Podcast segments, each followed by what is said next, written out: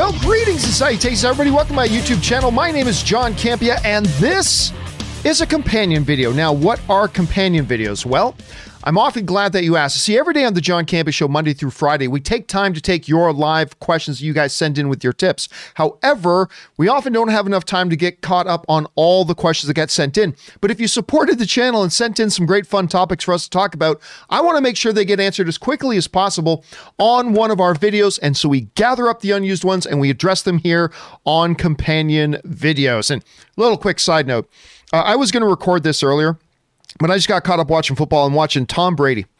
Dear, I, I know you're not here to talk about sports or anything, but but just this is remarkable, whether you're a sports fan or not. Tom Brady and the Buccaneers, a team that has not made the playoffs in I, I don't know a decade more. I can't remember how long it's been. Tom Brady's first year there. They make the playoffs. They win their first playoff game in over a decade. Then they win again tonight against the immortal and incredible Drew Brees uh, and the New Orleans Saints. With that win, Tom Brady has now won in his career 32 playoff games. To put that into perspective, the second most winning playoff quarterback in history, Joe Montana, has won half the amount that Tom Brady has at uh, with with getting 16, Tom Brady has 32, and then there's three quarterbacks who are 14. It's uh, John Elway, uh, Terry Bradshaw, and uh, the great Peyton Manning. Or the one. So it's just just incredible. So anyway, I had to finish watching that game. I couldn't get away from that game. Had to finish watching it. But now that that game's done, let's get on over and start taking your questions that you got sent in, shall we? We're to start things off here with Chris, who writes, "Hey John, love all that you do. Thank you so much, Chris." Looking back, uh, what was your favorite moment of Schnepp's The Death of Superman Lives What Happened documentary? For me, it was seeing all the concept art that was created for the look of Krypton and Brainiac. Thanks and have an awesome day. Yeah, for those of you guys who don't know, let me bring this up here. Death of Superman. What happened? Okay. So, um, the late, great Jon Schnepp, of course, made a wonderful documentary uh, called The Death of Superman Lives What Happened. And it was basically looking at this movie that came this close to getting made, that Tim Burton was going to direct, that Nicolas Cage was going to play Superman in. It was going to be called The Death of Superman. Um, and asking, you know, uh, or sorry, it was called uh, Superman Lives, what it was called, Superman Lives. And uh, and then it kind of just before it started shooting, it got derailed, and so he made this documentary about that almost happened film, The Death of Superman Lives, what happened. Uh, it is wonderful. If you have not had a chance to see it, just go onto Google, search for the, the Death of Superman Lives, What Happened, and you should find uh, a link to this webpage here where you can still today go and rent it or buy it or whatever. And I highly encourage that you do. At any rate, um, my favorite part of it has to be um, him interviewing Jon Peters. And of course, Jon Peters is that guy that, uh, if you want to see the most entertaining thing on YouTube ever, Kevin Smith, who was the writer of The Death of Superman Lives What Happened, uh, telling the story about working with Jon Peters. It is some of the most hilarious, crazy stuff you've ever seen. Just go on YouTube and search for Kevin Smith, Jon Peters, Superman. Just search that and you will find the videos of Kevin Smith talking about Jon Peters. Anyway, Jon Schnepp was able to get Jon Peters, the, the guy who was going to be the producer of The Death of Superman Lives, uh, to talk about the experiences of almost making that movie. And those interviews were my favorite part of Jon Schnepp's movie. Again, if you guys haven't had a chance uh, to see it, I highly recommend you go and check it out. Again, just search YouTube for The Death of Superman Lives What Happened. You will come across uh, this website where you can just go and rent it, watch it, whatever. It's a to- like, forget that Jon Schnepp made it. It's a great documentary regardless. And if you're a film fan, you should definitely go and check that out. All right. Thanks for sending that in, Chris. Okay. Next up. We got Sergeant Ward who writes Hey, John. If you had the opportunity to go to Pandora, get an avatar body, and live with the Na'vi for the rest of your life, would you? With Anne, of course. Absolutely not. That would be boring as hell. Uh, sorry, I'm a modern technology guy. I would have no use for that place whatsoever. I would because of the depressing world that we live in. I would love to escape with that beautiful world. Now, I mean, listen, I would totally go on vacation uh, to where, where what was the name of the Pandora? I would totally go on vacation to Pandora. gather up some unobtainium, make my fortune, but no. Sorry. No Netflix, no HBO Max, no Disney Plus. No, thank you. Uh, nope. I mean, definitely would want to go and visit there. I mean, look, and it is, uh, joking aside, what James Cameron was able to create in this idyllic world of Pandora. I mean, it was breathtaking and beautiful and gorgeous. It's absolutely stunning. But would I actually, if I had the magical option, just go and live there instead of in this world, even with all of its problems? Nope, not me. not me. All right, thanks for saying that in, Sergeant. All right, next up.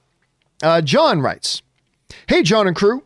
After doing some quick maths, I realized that this year we'll get 46 to 47 weeks of the new, of new MCU content if the movies won't overlap with the Disney Plus shows, and if uh, and if other than what if all the other shows will only have six episodes. Thoughts and thanks. Well, I'm not sure that that's true, um, because I mean some shows aren't coming out until 2022 right? They're not all all the announced shows aren't coming out this year, so I'm not sure if that's true. But regardless of the maths, regardless of the maths, the fact of the matter is, uh, for those of us who are fans of MCU content, and whether you're a fan of any comic book content, whether it's DCEU, other stuff, MCU, we've gone through a very long dry period. I mean, there are worse things because of the pandemic, but if, you know, talking about in our little box, our world of movies, it's been a very long dry period. And we're getting rewarded by getting a year ahead of us with a lot of content. We've already had the first two episodes of WandaVision. I think it if this holds up, it's going to be my wife's all-time favorite show. I like the first two episodes of WandaVision. I didn't I'm not falling over my heels in love with it, but I like the first couple of episodes. I really like the old you know the uh, the homage to the old sitcoms while at the same time teasing us with something deeper is going on. I'm looking forward to seeing where it's going, but man, we are going to get a lot of content this year. And, you know, then we're going to have the theatrical films as well on top of all that. It's just an exciting, exciting, exciting time. And uh, maybe that'll help make up for the uh, crap fest that the uh, last 12 months have been, shall it? All right, next up. Chris Flack writes Hey, John, do you think we will ever see Blade, Spider Man, and Morbius together on the big screen? Also, who's your favorite anti hero and why? Well, we'll take one question at a time here. Here's the thing about Blade, Spider Man, and Morbius. When you ask, will we ever? Whenever you ask a question that has the word ever or could, the answer is always yes. Because ever is a very long time. Do I think we're going to see Blade, Spider Man, and Morbius in the same movie in the next two years? No, I don't think we will, but it's possible. But listen, in Hollywood and in movie making terms, five years is an eternity. Who knows what'll happen in four years or five years? So, if I had to put some money down and guess about whether or not we would ever see that, well, sure. And it could be sooner rather than later. I mean, look, the, the, with all the hints that Morbius could be getting taking part in the MCU, and of course we got Blade coming at some point, and Spider Man. I mean, it could come sooner rather than later. So yes, the answer is definitely: Could we ever see it? Yes. Do I think we'll see in the next two years? I'm guessing no, but it's possible. I mean, it's these these characters all have a certain level of connection, so we'll have to wait and see. Thanks for sending that in, Chris. All right. Augie writes uh, When I was in seventh grade, my teacher showed us a movie that I fell in love with, but forgot the title, uh, forgot the title to it, and never saw it again. Yesterday, I saw your companion video, and you pulled up the "Life Is Beautiful" poster. My eyes lit up and instantly remembered. Life is beautiful. Let me let me get this up here. Uh, Life is beautiful. Life is beautiful is like honestly it's one of the best movies ever made. Uh, in in my opinion, Life is Beautiful is just just it, it, flat out is one of the best movies ever made. It is endearing and charming, and you laugh and you cry and you feel. That's the thing. Like I always talk about how I believe movies are experiential events, right? and movies need to make us feel something whether it's shock or joy or delight or thrilled or tension or sadness or, or whatever, movies are meant to be experiential events. And Life is Beautiful, there are very, very few movies that I've ever seen that just flat out make you feel the way Life is Beautiful makes you feel. You know, the old adage, you'll laugh, you'll cry. I, I don't think I've ever heard, seen a movie that that better relates to. So I'm really glad uh, that I was able to remind you of that movie, and I'm really glad you have an appreciation for it, man. All right, next up. Uh, Orange Hand writes, Let's say that Plagueis was in the sequel trilogy as some fans speculated. Would it make more sense that Palpatine failed to kill him and that he'd been alive the whole time, or that he died but successfully came back despite Palpatine's claim to the contrary? It if he came back, it I mean both of those scenarios make sense. Right? They both make sense. Palpatine thought he killed Plagueis and was wrong. That works narratively speaking, from a common sense point of view, that could work. We've seen that trope used in many movies where you know, a villain thought they killed the hero or a hero thought they killed the villain. Turns out they actually didn't. So that would work perfectly fine. However, in this particular circumstance, the other one works perfectly fine as well, logically. I mean, Palpatine says himself Plagueis was able to unlock the secret of cheating death. So what makes you think you could kill him?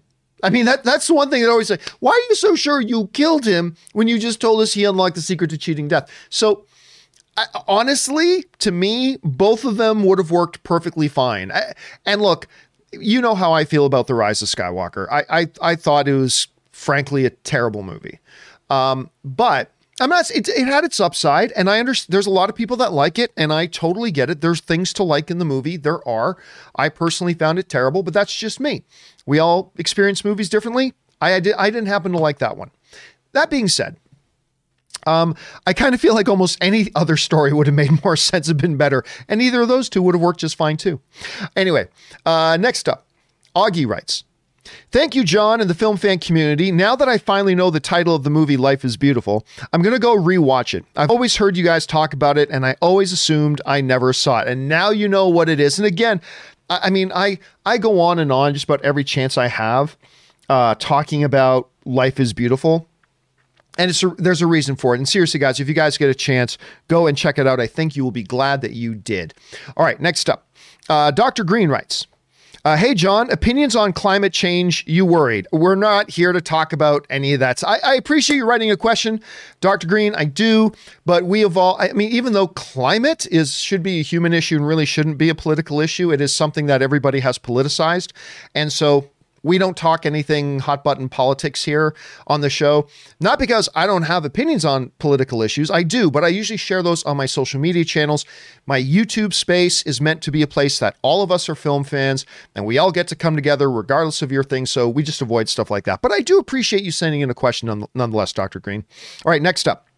Sergeant Ward writes, uh, What's up, John? What is the most relaxing and calmest you've seen what is the most relaxing and calmest you've seen you have seen? Do you mean what is the most relaxing and calmest movie I've seen? Uh, and and you would recommend? Uh, I'm talking stressful day gone. I'm talking stressful day gone peaceful movie. Not really sure exactly what you're asking here. If you're asking about what movies do I put on that really make me feel peaceful and relaxed and calm, um, I'm to say something that you're probably not expecting good comedies. Nothing makes me feel more relaxed and unwound and everything like laughing. I think most people would agree. I mean, you've you've heard the old saying, right? Laughter cures everything. It's I mean, and, and it's the funny thing is the science shows that like a, somebody who laughs a lot, there is actual real health benefits to it. But, um, yeah, I, it, to me, it's just it, it's not a movie about an old man who decides to wander the forests and live with the beautiful creatures of the wood. No, I mean, that sounds very calming and everything, but honestly, uh, like sitting down, when I've had a super stressful day or if I'm in the midst of a very stressful time, popping on 40 year old virgin or Zoolander or Galaxy Quest or uh, Noises Off or Anchorman or whatever, just a really good comedy that just makes me laugh. Uh, that nothing relaxes me more than that. So to me, It's just a really good comedy. That that's what I would say at any rate, Sergeant. All right, next up. Rebel Re, Rebel uh, Rebel Plot Armor writes. On average, do you prefer the Star Wars Legends universe or the Disney canon books thus far? I enjoyed the Legend books a lot, and they certainly were not all masterpieces. However, for the most part, I have not really liked the majority of the Disney canon books. Um, look, they both have hits and misses. Like, while the Legends has the Heir to the Empire series, which we commonly call the Grand Admiral Thrawn trilogy, right? that came out decades ago. And those are some of the best Star Wars books ever written. They're they're, they're fantastic. That said, um, there was a lot of terrible books. And I, a lot of people forget how many books came out. There were a lot of terrible, terrible books that came out during that time. And there are certainly a few that I really liked, but and if you look today, there are certainly some some poor ones. I'm not a big fan. Oh, I can't even remember the name. Let, let me see if I can just find the name of this thing. Um, uh, do do do. Let me see if I can find this in uh, in books. Hold a second. I'm not sure I can. I'm, I'm trying to remember the name of this series. Um, in the books, there are the new uh, there are the, there are the new Thrawn books, which are really good. Um, damn it, what is the name of that recent? There were three books, and I can now not remember the name of them. But uh, whatever. Um, those ones I'm not a very big fan of, and I can't even remember the name. I'm just scrolling through Amazon right now trying to find uh, the name of these of these books, and I'm having a very difficult time doing it. Aftermath. Aftermath. What I, I paused this for a second so I can find Aftermath. Those Star Wars Aftermath books. I did not like them. Uh, I also was not a big fan of the very first one. The very first uh, Star Wars New Canon book that they put out in the New Canon era was Star Wars New Dawn, which was basically a Rebels prequel. It's kind of like the beginning of of Rebels. It's not terrible, uh, but it's it's not great. That said, the majority of the books in the new canon that I've read or listened to on Audible have been quite good. Um, the Thrawn novels have been quite good. Uh, not the best, but the new the new Thrawn books have been quite good. They paint a very different picture of Thrawn than we see in the Rebels show. Uh, a very heroic Thrawn, but nonetheless, that Leia one with Bloodlines was very good. The the Claudia Gray absolutely one of the best Star Wars books ever written, Lost Stars. Lost Stars is so uh, completely fantastic. The Tarkin no- novel, just called Tarkin, about uh, Grand Moff Tarkin, wonderful, wonderful.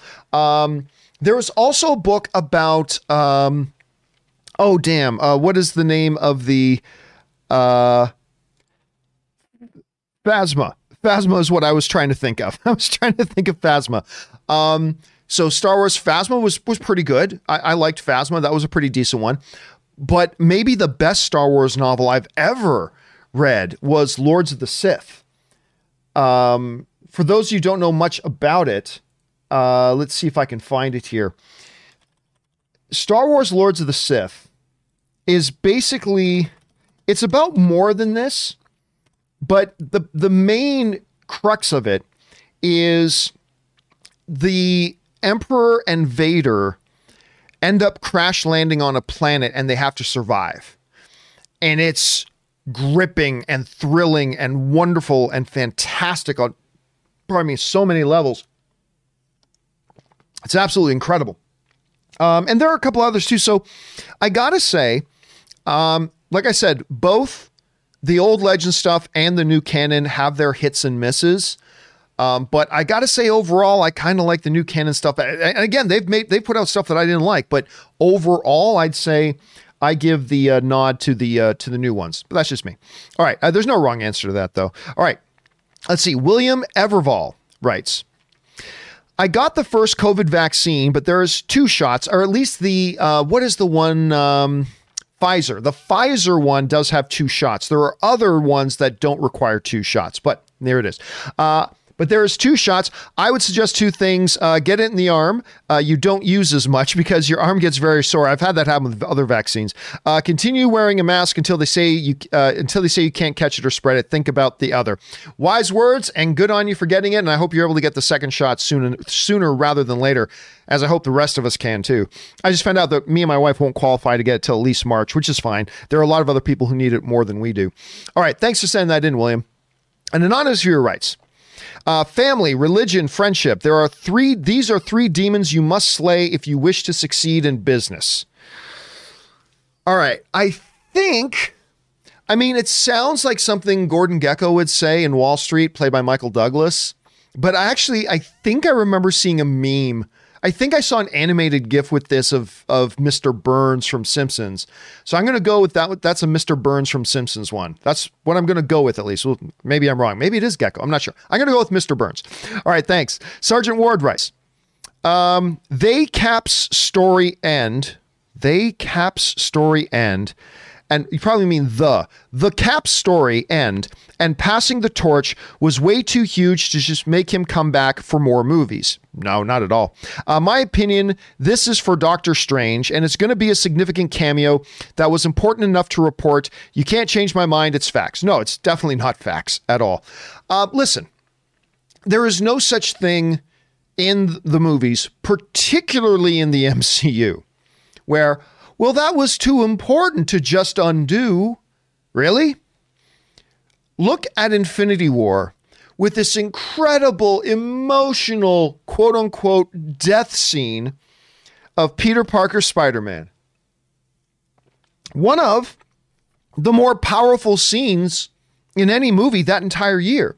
I don't want to go with Mr. Stark dies and people are crying in the theater, boo hoo, and everybody's weeping and crying because it's a powerful scene. And and Robert Downey Jr.'s performance in that scene and blah blah. It was completely and utterly powerful and strong and wonderful, moving moment.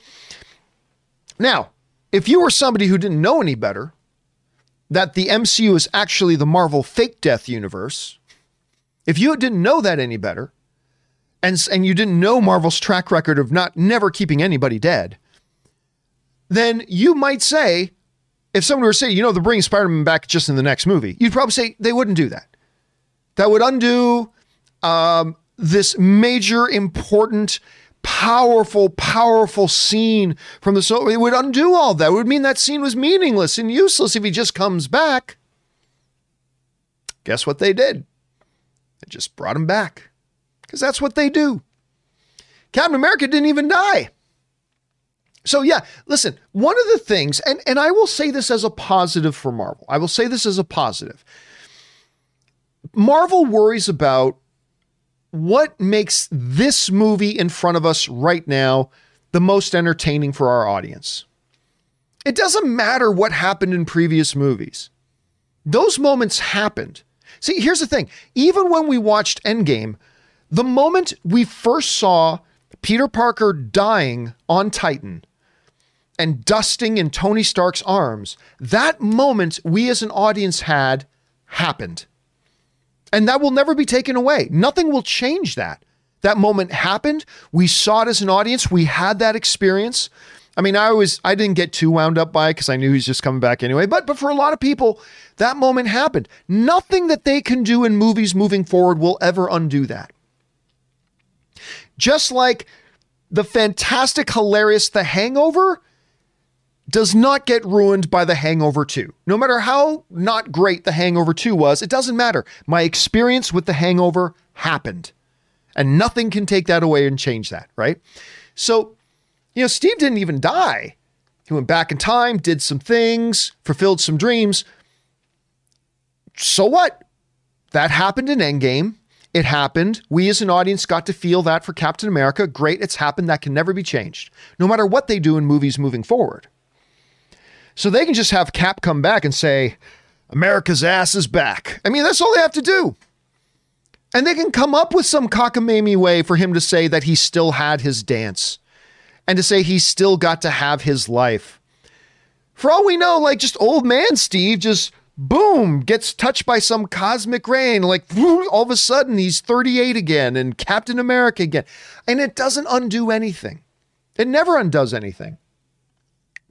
You had that moment, and that never changes. So I, I disagree with you, Sergeant. I disagree. Now, whether they bring him back in Doctor Strange, that very well could be the case. Maybe it'll be, as you say, very significant cameo and all that kind of stuff. It could be all that. But again, it doesn't change anything that happened with our experiences with previous movies. They happened. Nothing that happens moving forward can change it. That's just kind of my thoughts, and that's a fact. All right. Thanks for sending that in, man. Next up, uh, Champagne Poppy 51 writes Sup, John and Rob? Obviously, it's just me today. Quick question. I recall coming across an article claiming the Russos were involved in a live action Hercules movie for Disney. I do recall that, yes. Any word on that? The Kellen Lutz movie was atrocious. It wasn't so great. Uh, and I wasn't a big fan of The Rock's version. You're a beast. Well, thank you so much. Yeah, I didn't love The Rock's one either. I love The Rock, but he doesn't always crank out the best movies. Sometimes he does, sometimes he doesn't. Uh, Hercules was not the best movie. Let's let's just call what.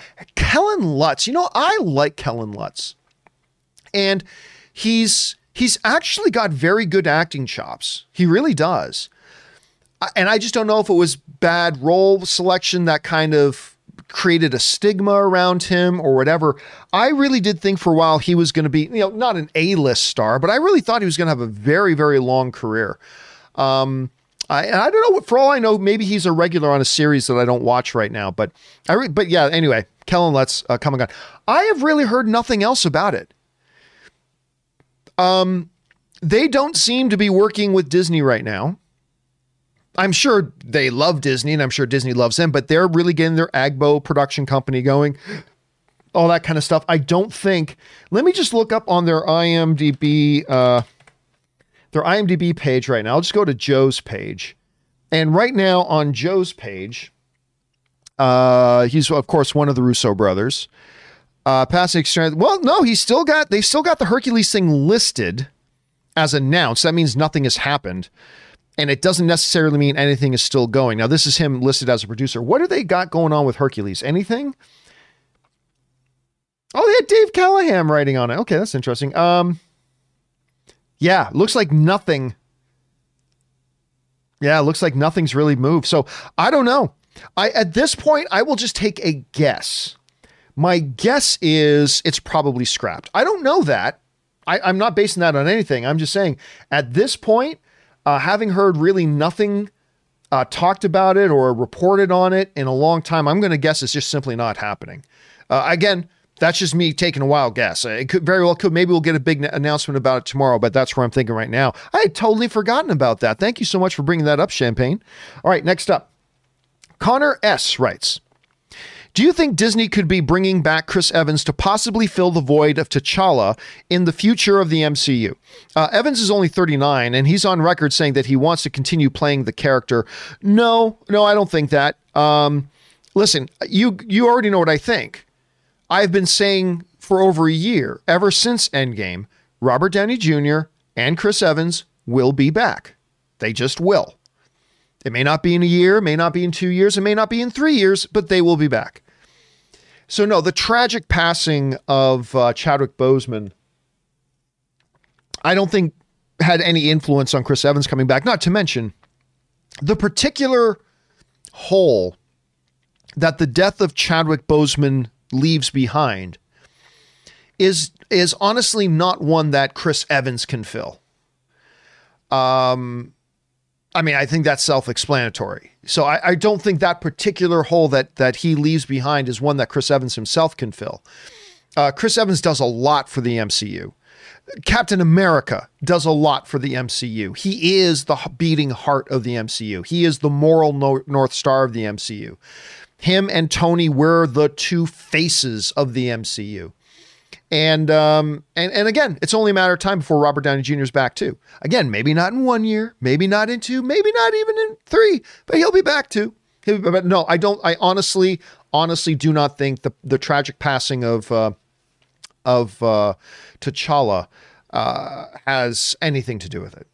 I really don't. I, I think Chadwick's passing was tragic and awful, but I think Chris was coming back regardless. So I, I, don't think this one has anything. I could be wrong about that. Like Kevin Feige, Feige may come out someday and, you know, express that he really does, but uh, for now, I'm just going to guess that it doesn't. Anyway, thanks for asking that, Connor.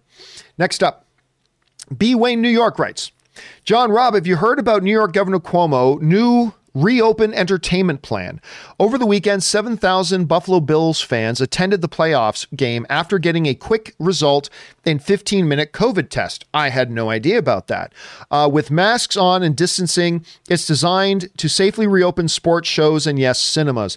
Listen, I am all whatever you need to do to get things up and running again, particularly in entertainment, and we'll include sporting events in that what I was thinking was, hey, listen, you want to, once we get 100 million vaccinations, you know, they're saying they're going to try to get 100 million vaccinations in the first 100 days. That's pretty ambitious. I don't know that they can do it, but let's say they do. I am all for reopen cinemas and just say, when you pick up your ticket, you've got to show your vaccination card. At least till the end of 2021. You know, you got it for the rest of 2021. Okay, movie theaters can open, but you can only allow people come in if they also show that they've got a vaccination card. I didn't know there were any COVID tests that could be done in 15 minutes available like that. Like I believe the UFC had like very quick turnaround COVID tests. I did not know 15 minute COVID tests existed. I didn't know that. That's interesting. Um man, that would be difficult for things like movie theaters. Like somebody comes like it would be more expensive for the theater to conduct those tests than the money they'd be getting from people buying tickets. So I'm not sure about that. But uh, listen, I'm all for any plan. Now that we have vaccinations happening, I am for any plan that can expedite us safely getting people back into stadiums and auditoriums and movie theaters. I'm all for it. Anything they can come up with sounds good to me. And uh, if that's how they pulled the thing off, at Buffalo. By the way, good luck to the Bills. You're going to be playing a very, very, they got a tall order against Mahomes and the Chiefs next week. But, um, but uh, yeah, anything they can come up with to do that, dude, I am 100% completely all for. All right, next up, we've got Dr. Film who writes Since Apple is getting into the movie business, is there a change they can be? Is there you is there a chance they can be both in the theatrical and streaming business. Absolutely. I mean, the new Scorsese movie in cinemas and Cherry supposed to come to theaters first. Do you think Apple will do this? Yes. Yeah, I do. Apple kind of laid the gauntlet down that they want to get into the entertainment business. Apple TV first, but they're going to move beyond just that. They are content creators, and the very fact that they agreed to make to fund this 200 million dollar uh, Children of the Killer Moon, I think that's what it's called, this $200 million Marty Scorsese film and commit to making it a theatrical exclusive film first, and then later it'll go on to Apple Plus. I believe that's a sure sign that, yeah, Apple is very much interested in getting into the content creation business and will develop like straight up Apple Studios if it doesn't already exist to some degree. So, yes, I completely believe they will move in that direction. Uh, at some point, we'll see, but I do believe that's the direction they're heading. All right, next up Orange Hand writes. So, the Mandalorian is essentially a Western and has Timothy Olyphant as a marshal, uh, W. Earl Brown as the alien bartender, and Titus Welliver as an Imperial officer. I geeked out so much when I saw him pop up as that officer on that ship. Uh, anyway, my only wish for the show right now is to see Ian McShane. Uh, give him any role, he'll kill it. I mean, I love Ian McShane. By the way, I watched American Gods season one, and I never got around to watching season two. I don't have the network anymore. Um, and so you guys need to tell me if that's continued to be good because I really liked Ian McShane in that. Yeah, and what's not to love about Ian McShane? He's great. But again, characters are not there to serve the actors, actors are there to serve a character. If they have a character that Ian McShane would be a great fit for, by all means do it. But don't just put him in for the sake of putting him in. You know what I mean? I, I think that doesn't do Ian McShane any justice. But uh, I will continue to look forward to and love everything Ian McShane does. I'm with you on that, Orange Hand. All right, next up. Isaac Beebe writes Hey, John. So today marks the 12th anniversary of The Miracle on the Hudson. So, having said that, what are your thoughts on the movie Sully with Tom Hanks and Aaron Eckhart about the events of that day and the hearings that followed on it? I thought the movie was great. Yeah, it was directed by, if I'm not mistaken, that was a Clint Eastwood directed film, if I'm not mistaken. I thought it was a very powerful movie, especially as you get into the like the third act with the actual like it wasn't a trial, but the actual hearings and that it was done very very well with a, a, really great main character. I love the dynamic between, you know, Eckhart, his second, and Tom Hanks. I thought that was great. Hmm. Yeah, I thought the movie was really good. I never followed when it was like the actual events when it was I, I, mean after the actual plane landing in the river after that i never followed the hearings and the drama that went on i never followed that when it was happening so a lot of the stuff that was happening in the movie was really the first time i knew of it or had been exposed to it but uh, yeah, I thought the movie was quite good, Isaac. As a matter of fact, if you guys haven't seen Sully, you should. It's it's a nice piece, nice piece. Not you know not Clint Eastwood's best movie, but a very good one. Yet another very good one that he made. All right, Amin writes Hey guys, in terms of the Oscars this year, if it happens, it looks like it, it shouldn't happen, but it looks like it will happen. Um, and award season in general. I wanted to ask what some of the best films slash performances the last year were, so that I could check out uh, the front runners and the ones getting the most awards buzz. Well, I don't, I, I haven't done any sort of uh, best of list of 2020. I just thought it was too much of a write off year. There, that's not to say there weren't some really good movies. There were. But I mean, just do a quick Google search of best movies of 2020 if you want. But the two that stand out to me the most uh, one was, oddly enough, a Netflix film, because uh, normally Netflix movies suck. But my favorite film of the year was a Netflix film. It was Trial of the Chicago Seven uh, directed by Aaron Sorkin, his second major motion picture. The other one, he, of course, he did was Molly's Game, which I thought that was fantastic as well. But uh, I mean, Trial of the Chicago Seven, I expected it to be good. I expected I would like it. I was not prepared for how much I would love that movie. It's an amazing film and truly the best of the year. But the other one, and you guys have heard me say this a lot, that flew under the radar for a lot of people because it just looks like maybe a little bit of a throwaway film, but is the Guy Ritchie The Gentleman with Matthew McConaughey. I love that movie. Now, granted, it it it appeals to a part of me that really likes that kind of film because I am also a big, big fan of Guy Ritchie's other stylized films like Lock, Stock, and Two Smoking Barrels and uh, Snatch. Those are two of my favorite films. To see him really get back to those roots, even after the great job he did with Aladdin, he did an amazing job with Aladdin, but I love The Gentleman. And it was, I thought it was going to end up being my favorite film of 2020 until I saw Trial of the Chicago 7. Now, I like it more than most people do. You won't see a lot of people mentioning The Gentleman on their top list, and that's fine. All film is subjective. That's just how the film hit me. But those are the two that I talk about the most, Amin. So I would highly recommend checking those two out. All right, next up. Wes Papes writes Hey, John, big fan of the show. Thank you so much, Wes.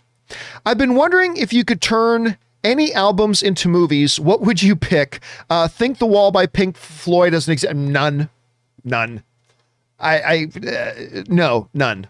I love that's like to me that's like saying if you could turn any pizza into a movie, which would it be? Well, that would be Pizza Hut's Meat Lovers Pizza. Obviously, the Pizza Hut Meat Lovers Pizza is the greatest pizza ever created in mankind.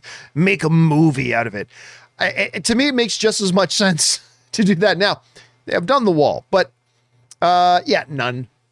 I mean, look, my all-time favorite album is uh, Joshua Tree by U2. I think that's the greatest album ever made.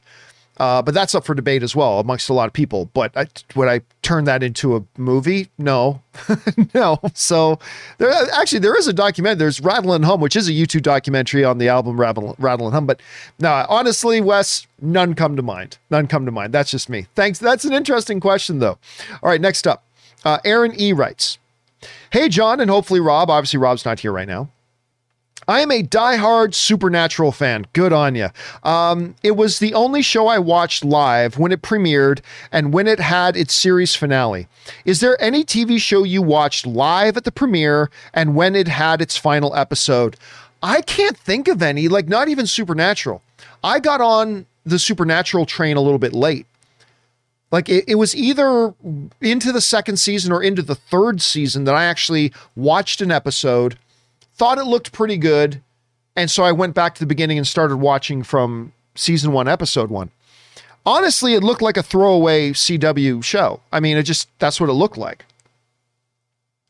But I gave it a shot, kind of liked what I saw, went back to the beginning, fell in love with it. Can I think of any other show? Oh, yes, yes, one. Well, two. Uh, I was late to the party also with Sons of Anarchy, so not not, not that one, but uh, Spartacus, which is my second or third all time favorite show. I watched the premiere because my friend who was on this show, Erin Cummings, was one of the co stars. She played Spartacus's wife in the show. First couple of episodes, some of the worst episodes in television history. I only kept watching because Erin was in it, but I'm glad I did because it became one of my all time favorite shows.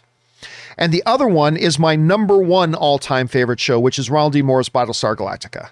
I was in Canada at the time. Uh, I was visiting Canada, or I, I, was I visiting Canada, or was I still living in Canada? I can't remember now. Anyway, uh, but I remember I was at the Campea Ranch. I was at my my family's place when the first uh, pilot thing, kind of the first two part miniseries thing, aired, and I watched it right through religiously until the finale. And, and and I there was a group of friends that we would like it was it's the last show out that I remember that I was part of a group of friends that would get together every week to watch that show. Now lots of shows that I watched very regularly, but that was one. I didn't watch Game of Thrones from the beginning. I actually I didn't start watching Game of Thrones until the day of the season 1 finale.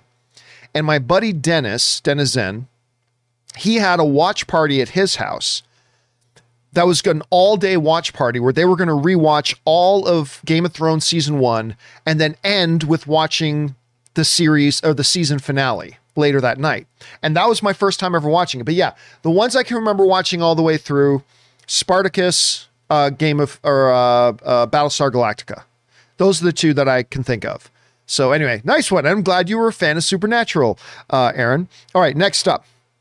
We've got Ryan Loner who writes, uh, scratch another classic movie off my list. I finally saw Midnight Cowboy, and among all the awesome things about it, uh, one that I'm surprised that I heard heard anything about it beforehand is that this was one of the best edited movies I've ever seen.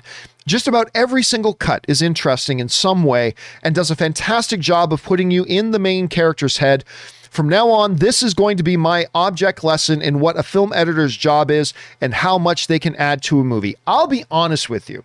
Now, this is one with uh, Dustin Hoffman and, oh, dude, why am I freezing on Angelina Jolie's dad? Angelina Jolie's dad. Um, Voight? No. Uh, what, who is, ah, and he was just in, um, Donovan.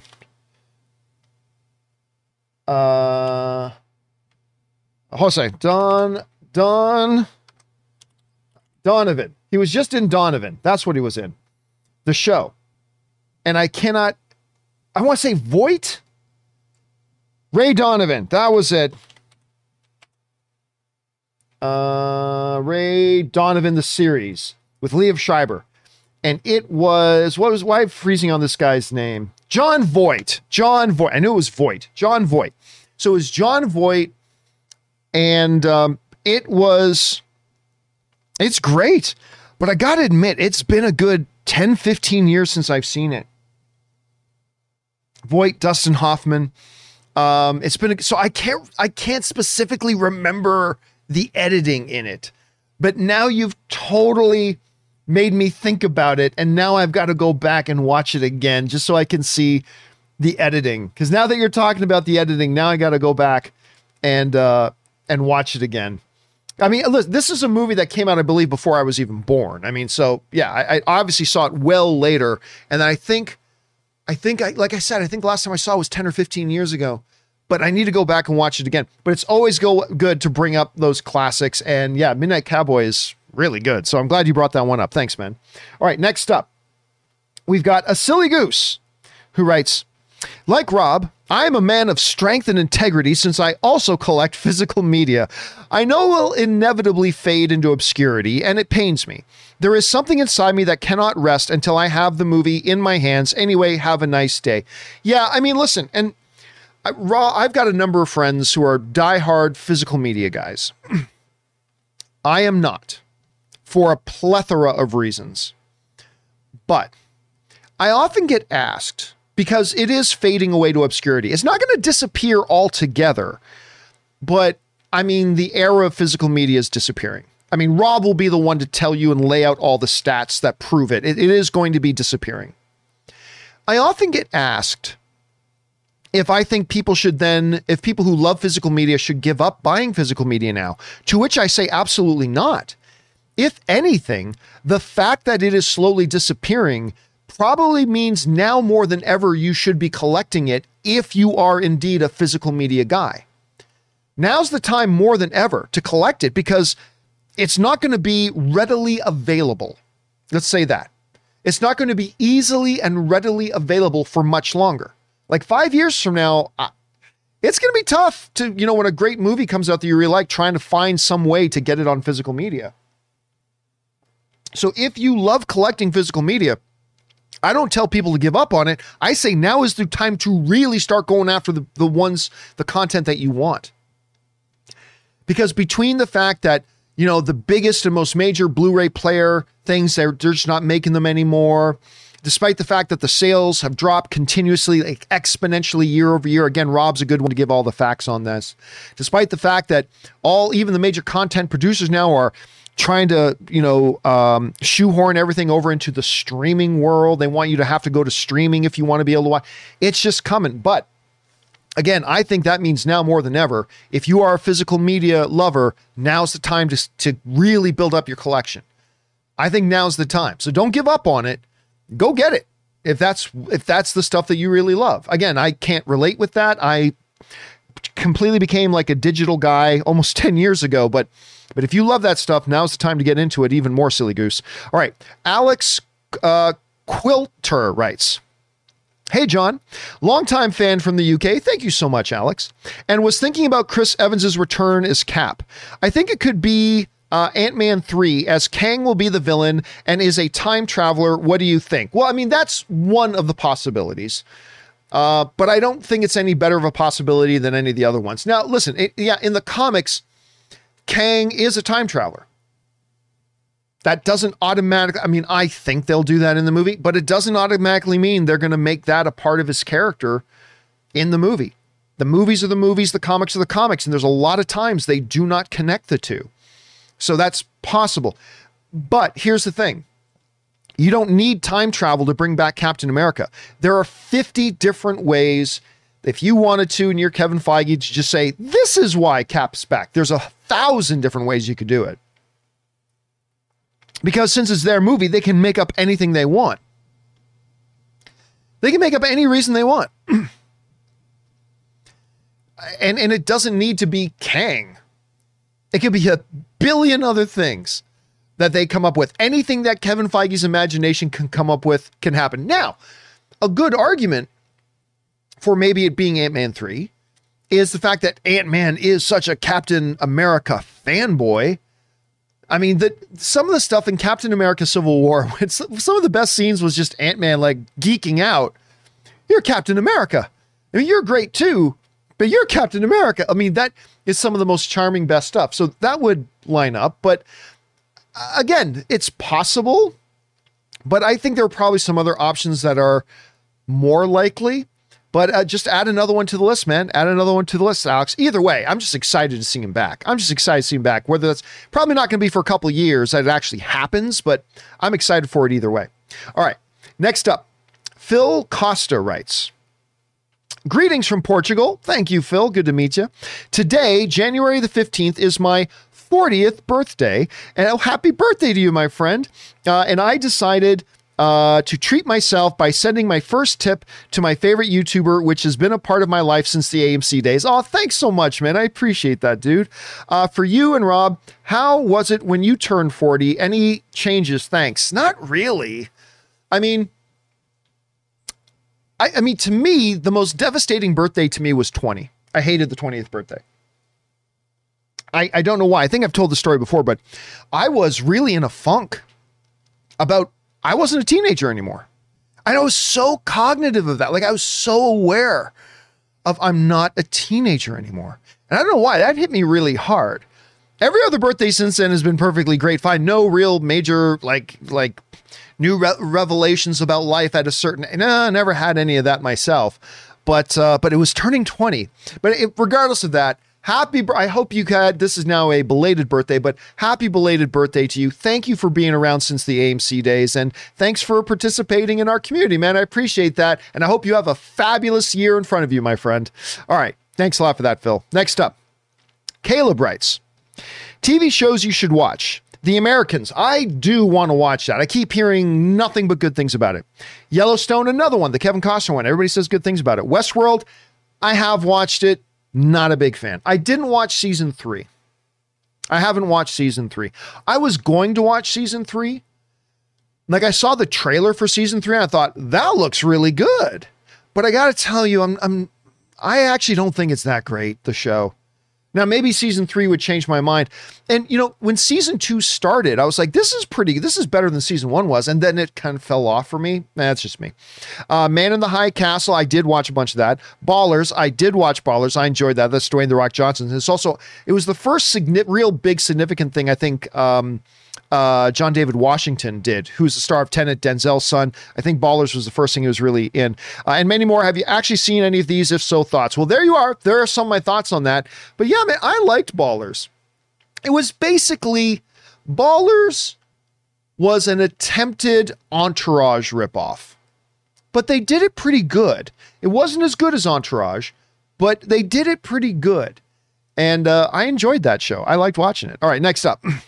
Uh, Aaron Schrader writes, you don't have to respond, uh, but I just learned that Collider cannibalized a well established YouTube channel, The Binger, uh, to get the subs. They're saying it's their main channel, the original channel. The one you started is now Collider Extras, mad for you. Well, now look, honestly, and, and, while I appreciate your desire uh, to, you know, want to get upset by it.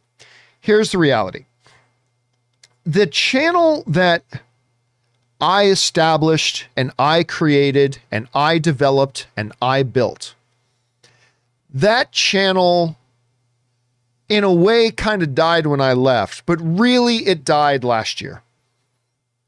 Um, they made the decision that was completely within their purview to make to change, pardon me, to change directions. Um, they they pulled the plug on Movie Talk and all the other shows that I had created, uh, and decided to go in a new direction.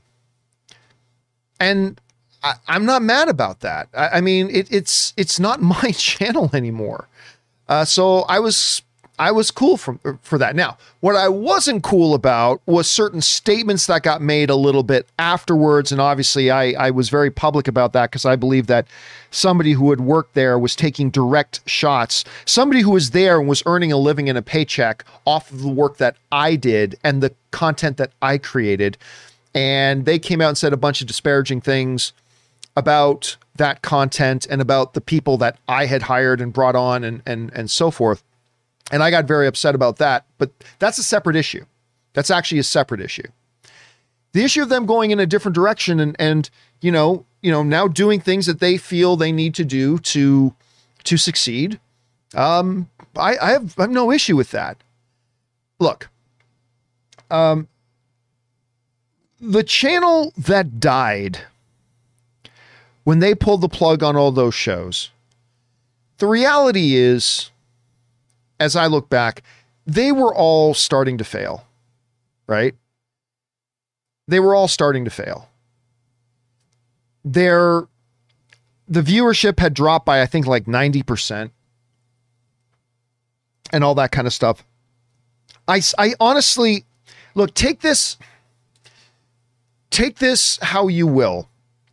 I don't think the channel that I created was going to succeed long term without me there.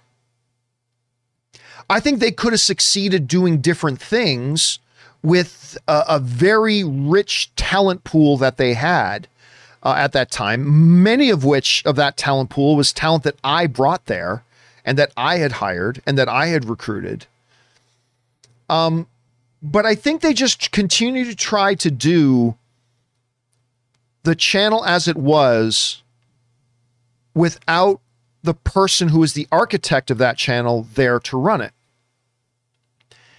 And, you know, when I left Collider, I, have told the story before. When I left Collider, I, I had dinner with, uh, you know, with the owner, uh, you know, after I already announced I was leaving, and I, I gave them a, a bunch of things. And I said, here's what I think you need to do, just as, as my parting gift. Here's what I think you need to do. You need to do A, B, C, D, and E, right? I gave them a, list of things that I thought they needed to do to really position themselves for success in a uh, post John Campea world. Success that would even exceed uh, what the success we had had while I was there. And as was their right and their purview, they didn't take any of the advice I gave. Every single one of the points and suggestions I gave them, they immediately dismissed, which is fine. That's their purview. I'm not going to pretend like I haven't been given good advice in my life that I ignored and then later look back and go, so and so suggested I do this before and I didn't do it. I mean, it's happened to me. It's happened to you. We've all got it. We've all got it. We've all got points in our lives that we were given good advice and we didn't take it. We've all got it. But I, I gave them what I thought was some really good advice that I think would have positioned them with that really rich talent pool that they had to continue to grow and exceed and, and go beyond where we were already at. But they didn't. And they just started decline immediately and it kept declining and kept declining and kept kept declining and then eventually what you need listen as a business just in life in general at some point if something isn't working you need to recognize that something's not working and make a change and that's true of everything in life you've got to recognize that something's not working and if you've tried everything and things continue to not work, you need to make a change. That's true with, you know, the type of fertilizer you use on your lawn. That's true of the type of software you like to use on your personal computer. That's true of the type of phone you decide to carry in your pocket. And it's true of if you're an online creator. At some point, you need to recognize if something isn't working. And if it's not working, you need to make a change. And, you know, last year, they made a decision to, you know what? It's time for us to end what Collider Video was and try to start something completely different and new. And they did. So they killed Movie Talk and they killed a lot of the John Campea era shows. And I, I, wasn't a big fan of how they went about it, but that's that's another issue altogether. But they simply made decision to do what they needed to do. And now listen, I am not familiar with this particular move. I'm not familiar with the Binger. I'm not familiar with that. I am not, and this is the first I've heard of this particular move of theirs. But listen, you know, they still have staff that they pay. They have people whose jobs rely on the success of that channel. And if they're making decisions and moves to try to get them to a place of success, what's wrong with that? And again, it's not like they just killed the Campea era shows. They did that last year, but they they did it because they needed to do it. Again, I, I, I don't completely agree with how they went about doing it, but they made decisions that they felt were best for them. Just like you make decisions that are best for you, and I make decisions that I believe are best for me, and so on and so forth. So there's nothing wrong with that. Now, listen, I'm not going to sit here and be disingenuous and pretend that um, collider is my favorite word. I'm not going to be disingenuous and pretend that it is.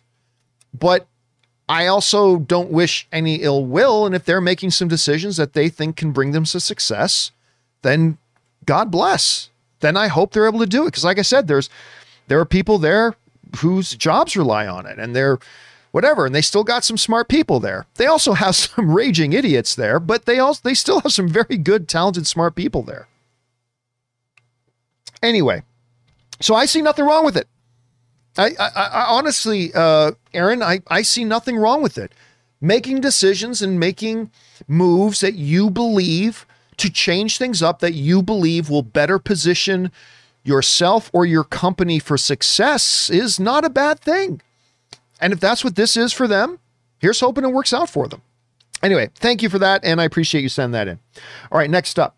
Uh, Captain Blue Pants writes An underwhelming Wonder Woman 84 legendary legal action, the Ray Fisher saga, the Ezra Miller situation, Amber Heard boycott calls, Denis Villeneuve scathing words, HBO Max struggling. How would you suggest Warner Brothers improves their current reputation? Do they need to? Well, I mean, and don't forget all the drama with Johnny Depp too, and a lot of other, and the Christopher Nolan, all that kind of stuff. Here's the thing I have said this for a long time, and I believe it is very, very true in the world of movies, particularly if you're a studio. It's the three magic words. Most of you guys know what I'm going to say. Winning cures everything. Winning cures everything. The moment they put out a great movie, a lot of people are going to forget about a lot of that other stuff. It's it's true. And just like losing exaggerates struggles. It's it's like, you know, to use a sports analogy, there could have been some negative stuff going on in the locker room in a team for a while, but if they're winning, nobody talks about that. The moment that a team starts losing, then everybody starts talking about the problems in the locker room and this what whatever problems are there get accentuated. And listen, Warner Brothers is coming off a bit of a struggle with Wonder Woman 84. Uh, not a terrible movie, but not a good one, in my opinion. Uh, not like the first one. I thought the first one was great. And I believe the third one will be great whenever they get around to the third one. But uh, winning cures everything. So what do they need? They need Godzilla versus Kong to be great. If, if they put out Godzilla versus Kong, I now in March, we'll talk about that a little bit uh, tomorrow on Monday. But if Godzilla versus Kong comes out and is great, you're not going to hear much talking about the problems anymore. If Mortal Kombat comes out and it's great, you're not going to hear people talking about the problems nearly as much anymore. Winning cures everything. I'm not saying that's the way it should be. I'm not saying having some success means that they shouldn't directly and clearly and definitively deal with some of the real issues they're dealing with as a company. I'm not saying that, but the reality is winning cures everything. And that's that's it. Public perception problems? No big deal. Listen, they put out Godzilla versus Kong, Mortal Kombat, and sometime in the next, you know, two to three months, next 12 weeks, they add 7 million more subscribers to their channel, which would still leave them way behind Disney Plus, but they can add like 7 million more subscribers, all that kind of stuff. Guess what? It'll totally change the perception of their situation. Because winning does indeed cure everything. So uh, that's that's what they need to do. And if they don't, I mean, oh my God, if if Godzilla versus Kong is bad, and I'm not saying it will be, I have no reason to believe it will be, but if Godzilla versus Kong is bad and Mortal Kombat are bad, then the problems we see now are going to get accentuated and made even more dramatic. That's just the unfortunate way that the world seems to work. You know, there it is. All right, thanks for that. All right, Sam Fisher writes. I really enjoyed these first two episodes. I'm assuming you're talking about WandaVision. Uh, I really enjoyed these first two episodes, but I'm not a big fan of sitcoms. I get embarrassed for the characters. I think I might go and watch I Dream of Jeannie after watching episode two, if ac- see if it accurately portrays what that show was like. Hope it's not a spoiler. Uh, there is a clear difference between the two Wandas and Visions, reflecting the difference between women in Dick Van Dyke's show and Jeannie in episode one. All her lines had to do with her marriage, whereas in episode two, she did stuff outside of the marriage, but was still a housewife. Uh, Vision, on the other hand, was a little bit of a buffoon in episode two uh, when compared to episode one. The mix up in episode one almost seems to be Wanda's fault for assuming anniversary, but Viz saves it. But in episode two, it really is an accident, or at least uh, no one, no one, no one's direct fault. Yeah, listen, I, I think everything you just said to me is part of the charm of it. Now, again, I am not the biggest, biggest fan of WandaVision. All right. I don't think it's the greatest thing we've seen um, in the MCU of all time, right? Let me see if I can just bring this up here. I, I, I don't think that at all. I don't think that at all. But I think it is very charming. And I one of the big things that makes it so charming is the fact that that play, if you will, on those those eras and the way they kind of reflect it's a love letter and also it kind of makes a little bit of fun of those eras of shows right like with like in episode one when Kathryn Hahn says, I found this great article about how to keep your husband. Like, really? What kind of ridiculous? Like, the only thing a woman is good for is to get a husband and try to keep him, right? But they, so they would make fun of those things, or like the toaster commercial. Is your husband get frustrated about you burning his toast? Like, women are just portrayed as servants of men and all that. But they, they made fun of that but they also captured a lot of the tropes of the era. And I think that's one of the pieces of charm that a lot of people are really attracted to. Uh, and the underlying thing. So yeah, I, I agree with what you're saying. I just think for me personally, I think that's part of the thing that adds to the charm of it. Now, what's going to be really important is are they able now to pivot? You know, we still have some more um, we have more eras to go through. We've got the you know 70s era and the 80s era and the you know we got different eras still to go through, but they need to start pivoting more to the mystery of it. They need now to start pivoting from heavily focused on being an homage to that era of sitcom to being an homage to the era of the sitcom, but we're focusing more and more on the what's wrong in this world stuff. The, the more behind you know, what's behind the curtain stuff. They need to pivot now to that. Will they do that moving forward? Now, I've already seen episode three, so I'm not going to spoil anything, but will they pivot to that? That's going to be the key. But so far, I think it's pretty charming. I think it's pretty charming so far. All right, next up. Uh, Sam Fisher also writes Fun fact I saw Elizabeth Olsen star as Juliet in Romeo and Juliet in an off Broadway production in New York City sometime in September to November 2013 when she had already been cast, but before Ultron came out. Uh, didn't make the connection until after I saw Ultron. Still think about it sometimes.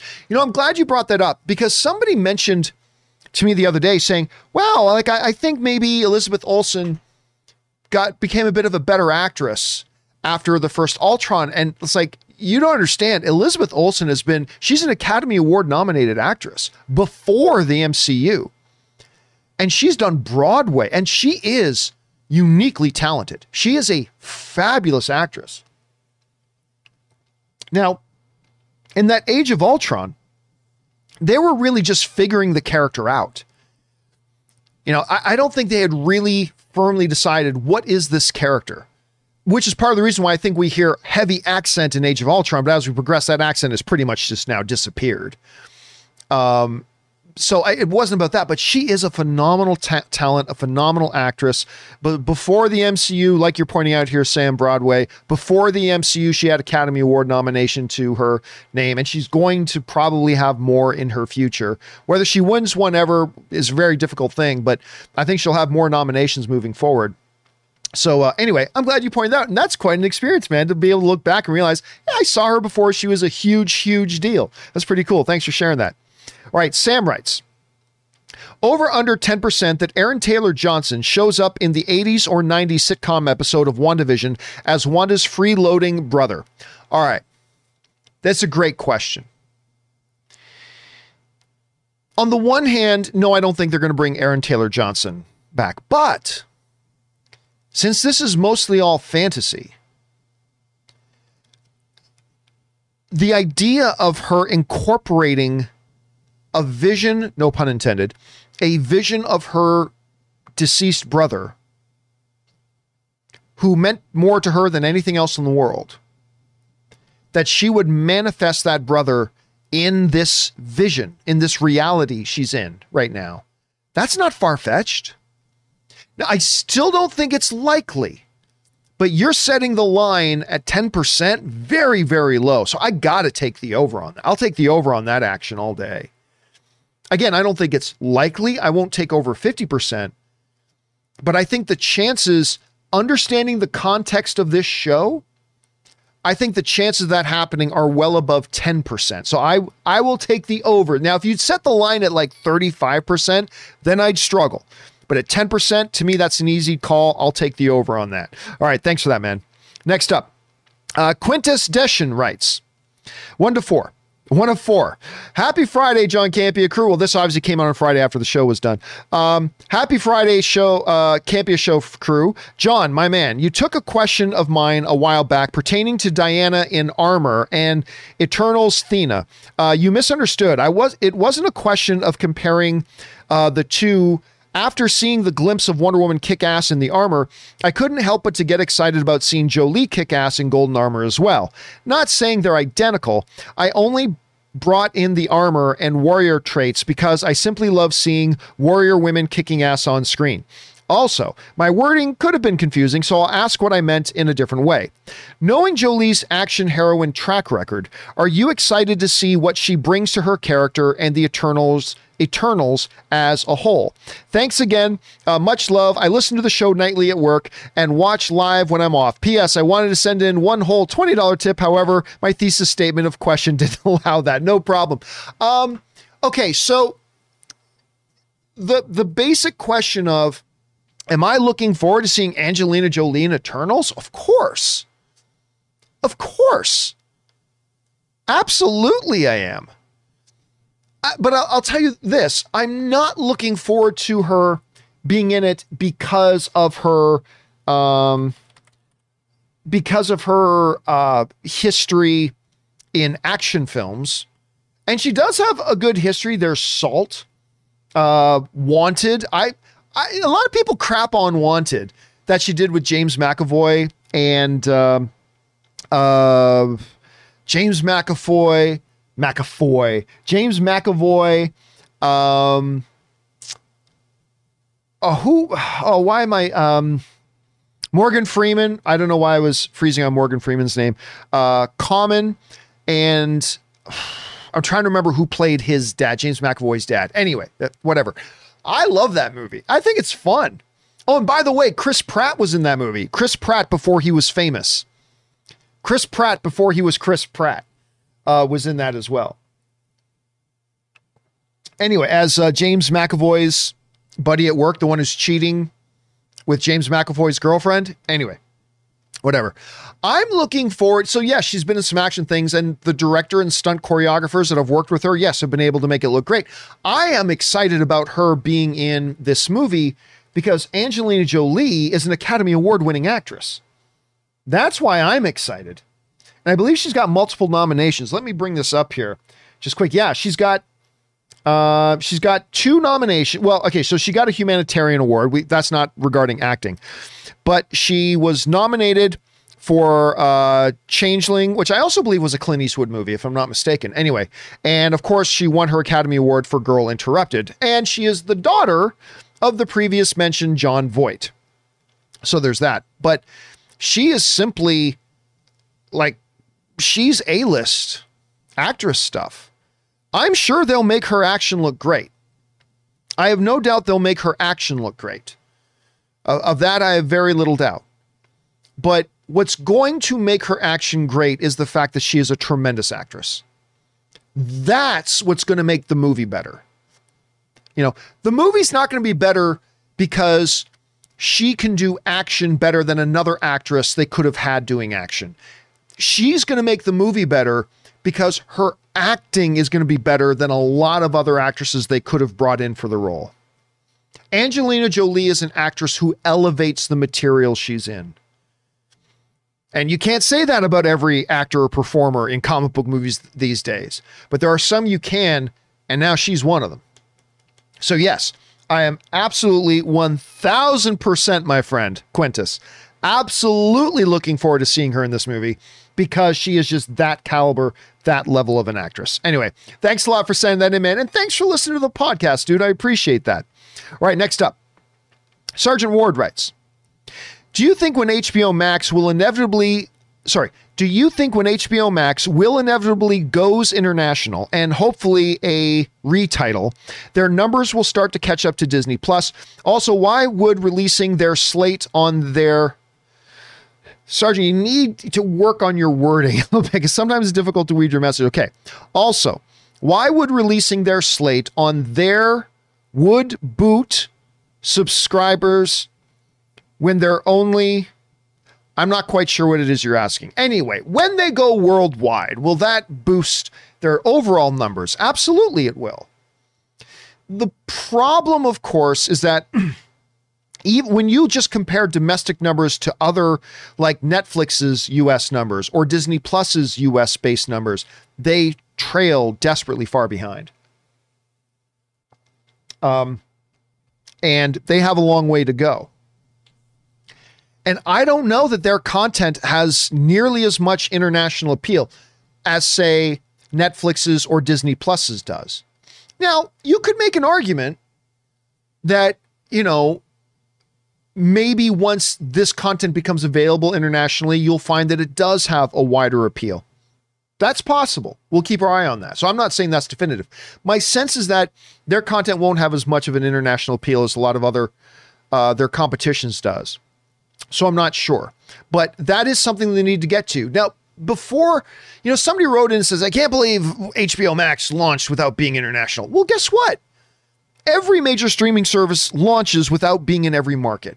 There, see, like even Disney Plus took a long, Disney Plus still isn't in every market. It took them a long time too. So you can't bash on HBO Max because everybody thinks, oh, it's just simple. You just say, here, be in Bulgaria, and it's in Bulgaria. No, no. There is a huge, massive, complex web of legal issues and licenses and territorial rights and all this type of stuff that has to be navigated and term leases and all this kind of stuff that has to just be, you know, you have to just get through and do before you can launch in, in particular international markets. And it's not easy and it's not quick. So you got to cut HBO Max some slack here when it comes to that. They'll get to it. They will get to it in one way or the other. It may take a little longer. Some territories may take may go a little bit quicker, but it'll come, and you will see them improve overall for sure. Like when you add a new territory, that's going to add to your overall numbers for sure. But will it significantly? Don't know. We'll have to wait and see. I certainly hope they do because listen, to to my for my money right now, HBO Max is still the, in terms of quality programming, quality premier original programming. To me, the king of the hill is still HBO. I still don't think anybody does it as well as they do. Now, ask me that again a year from now, once a whole ton of MCU and new Star Wars stuff comes out on Disney and FX starts putting out, you know, uh, Shogun and their Alien series and whatever. Maybe that changes. But I'm just saying today, right now, when it comes to not quantity, but pure quality of their original premiere programming, I will, t- if I could only pick one service to watch, I would take HBO and HBO Max. That's just me. That's just me. But uh, I think you'll see them turn. Th- I, I I still believe in HBO Max. You'll see it turn around. You can't put out the kind of quality that they put out and not eventually turn things around. So I, I believe they will turn things around. Why? Because they put out great quality. They put out great quality content.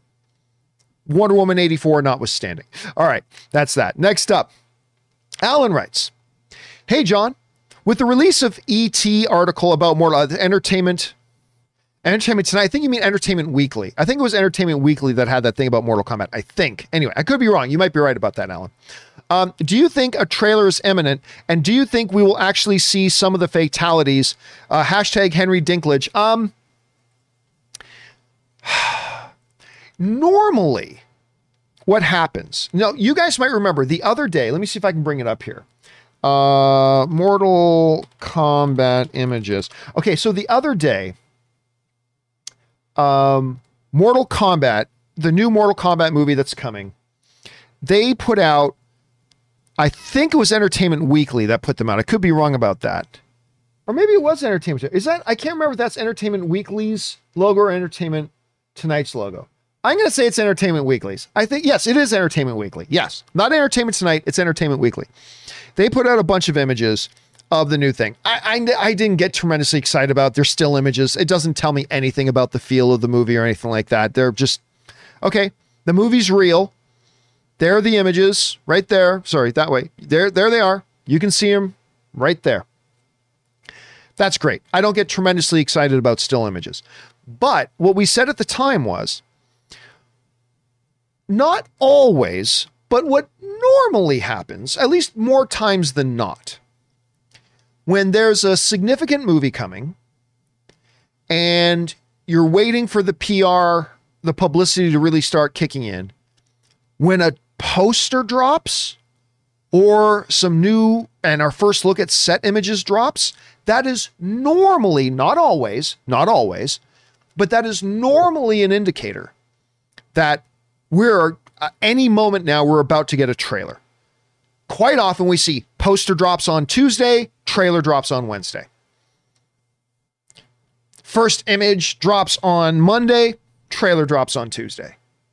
I mean, we've just that's kind of the a regular thing. Again, not every time. There are certainly uh, exceptions to that, but I'd say about a good 70% of the time, traditionally, when a poster drops, boom, next day trailer. I believe, I have no insider information on this, just to be clear, none.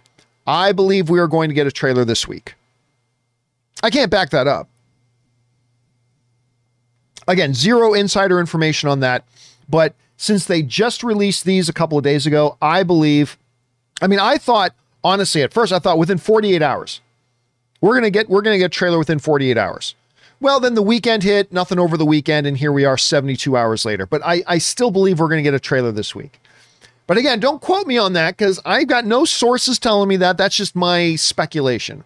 But I'm speculating. I'm guessing we're going to get that trailer uh, sometime this week. Thanks a lot for sending that in, Alan. Appreciate that.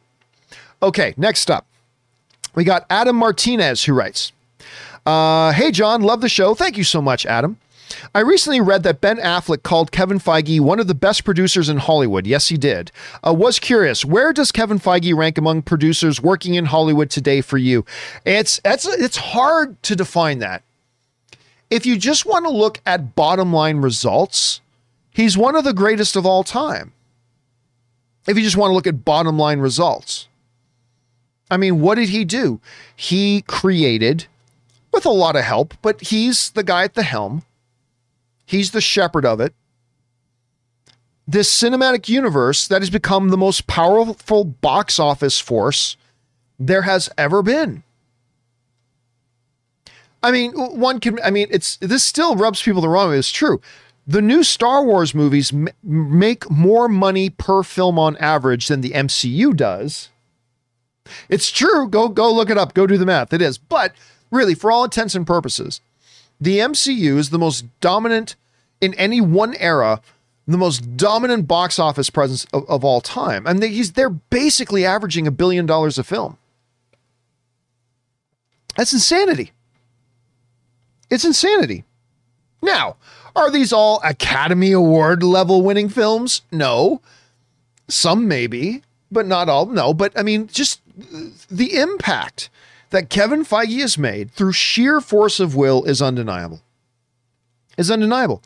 And yeah, we're going to be talking about this uh, on the John Campea show probably tomorrow. Ben Affleck, of course, forever my Batman. Uh, ben Affleck came out and just said he's the greatest. You know, he just was talking about Kevin Feige that he is the absolute greatest. And uh, we're going to talk about that, what that means, what that does not mean, and all that kind of stuff later. But yeah, I thought it was really, but Kevin Feige, listen, at some point, he is going to be given an honorary Oscar. I mean, he may win an Oscar for bet like if a movie of if an MCU movie someday wins Best Picture, if an MCU movie someday deserves Best Picture and he wins, he's going to get an Oscar. But if that doesn't happen, at some point down the road, Hollywood is going to be giving Kevin Feige an honorary Oscar for achievement, for a lifetime achievement. And it's hard to argue against that. He absolutely did. And Kevin Feige, we trust, Adam Martinez. All right, thanks for sharing that, man. Next up, Craig Stratton writes one thing that does concern me going forward uh, in the MCU is how will these new shows on Disney Plus affect the movies? Will movie fans be expected to watch the TV show in order to understand what's going on in the movies? That is a completely fair question to ask, Craig. I will, and the only thing I can't, I don't have a crystal ball, I can't look into the future. What I will say is let's look at what the MCU has done. Okay? Let's look at what the MCU has done. I sat down, Ann and I sat down with a friend who had maybe seen one or two other MCU films, maybe seen uh, one or two other MCU films. And they watched Infinity War and Endgame, and they never one second felt like they were lost. I know somebody who watched, I went to the theater, a, a YouTube personality you may actually know. I went to the theater uh, with a young woman who had never seen an MCU film and was going in. I, I had, you know, Anne couldn't go, so I was going to go see this screening of Civil War and brought this person with me. Had never seen any other MCU film yet up until that point. Never for a second felt lost watching Civil War. Now, are you going to be able to appreciate all the nuance and all the references in some of the MCU movies if you hadn't seen a number of the previous ones? Obviously, you won't. You won't pick up on all of them. But will you, as a film fan, be able to sit down?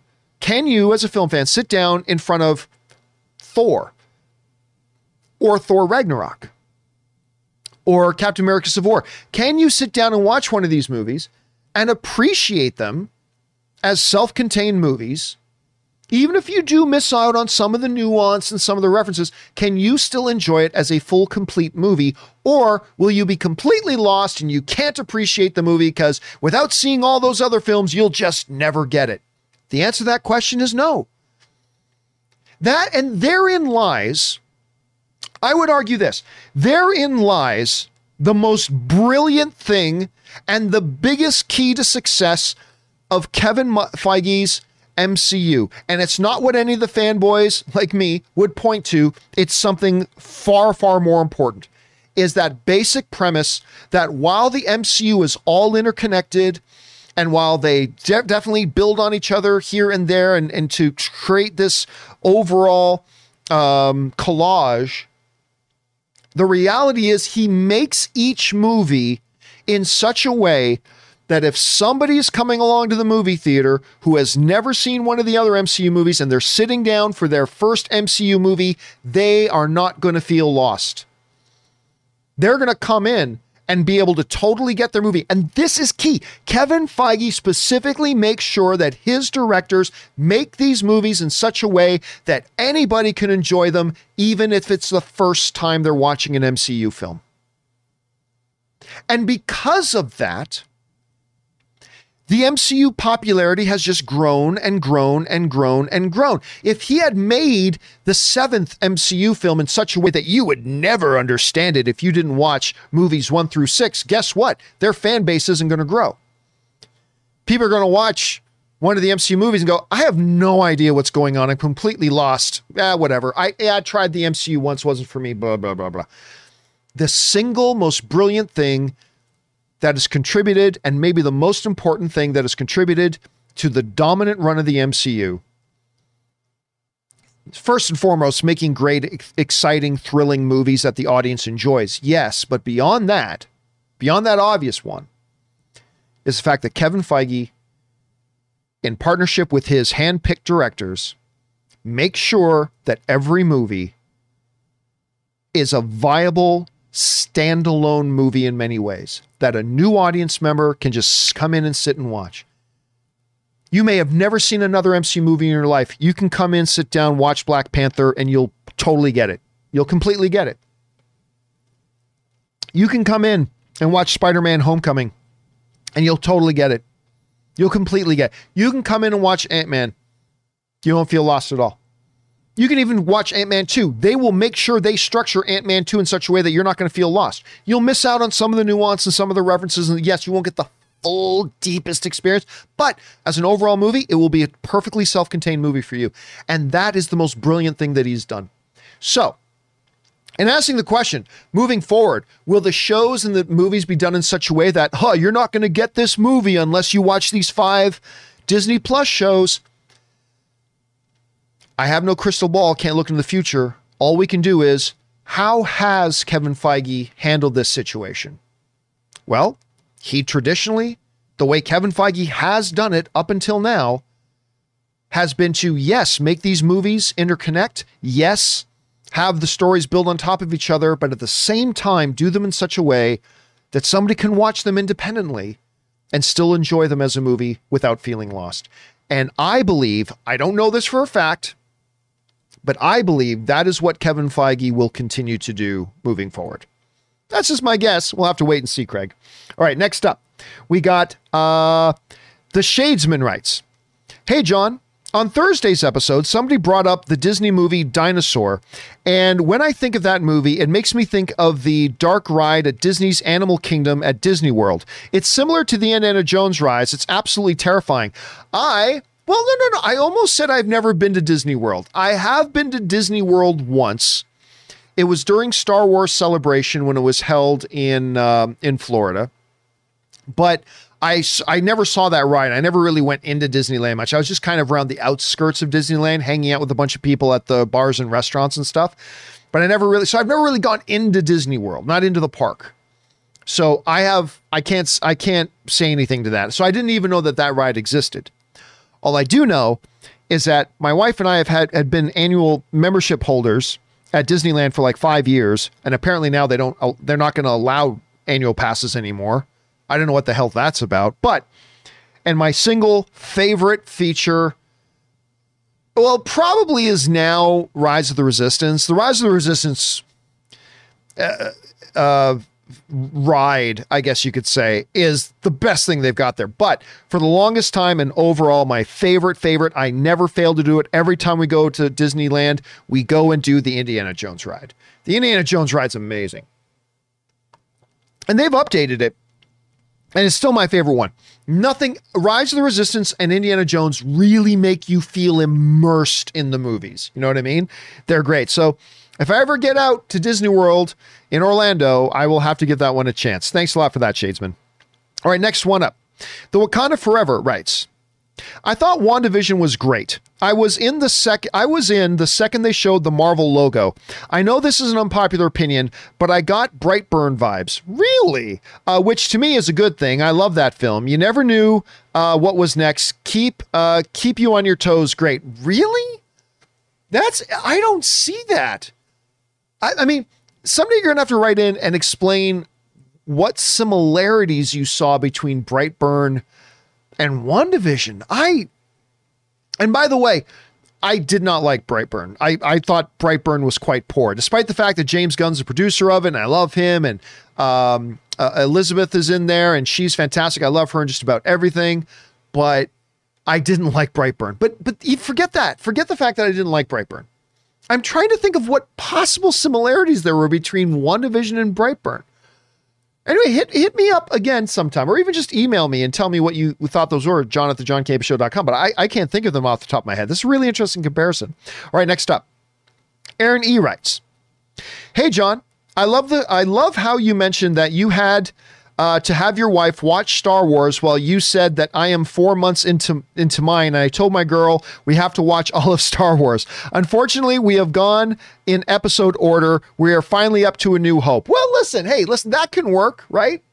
I mean, look, whenever anybody asks me, Aaron, in what order should you watch the Star Wars movies? I always say you start with the trilogy. And then you can skip the prequels and you can go right to The Force Awakens, Rogue One, uh, Solo, um, Last Jedi, and unfortunately, you got to do Rise of Skywalker too. But uh, the reality is that that's what I would recommend. There are a lot of people who really love the prequels. God bless them. And that's great. If you like the prequels, you like the prequels. I want everybody to enjoy every movie they they watch, even if it's a movie I can't stand. So that's awesome. Uh, but hey, if you start, who knows? Maybe your girl will be one of those that actually likes the prequels. Hard for me to imagine, but hey, there are people out there who do, and that's not a bad thing. So go for it. I mean, yes, I would have, rec- if you had asked me in advance, I would have said just start with A New Hope, start with the greatest films of all time, start strong. But hey, you went that way, and it can still work. It can totally still work. All right, thanks for writing that in, Aaron.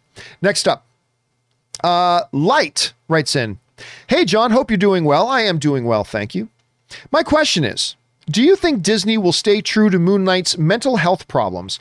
Uh, it's a very important part of his character and story, in my opinion, and I really hope they do. I'm not sure. You know what's funny? Me and Robert Meyer Burnett had a conversation about that. Uh, and if I remember properly, I. I I think Rob. I now look. He may c- totally correct me on this later.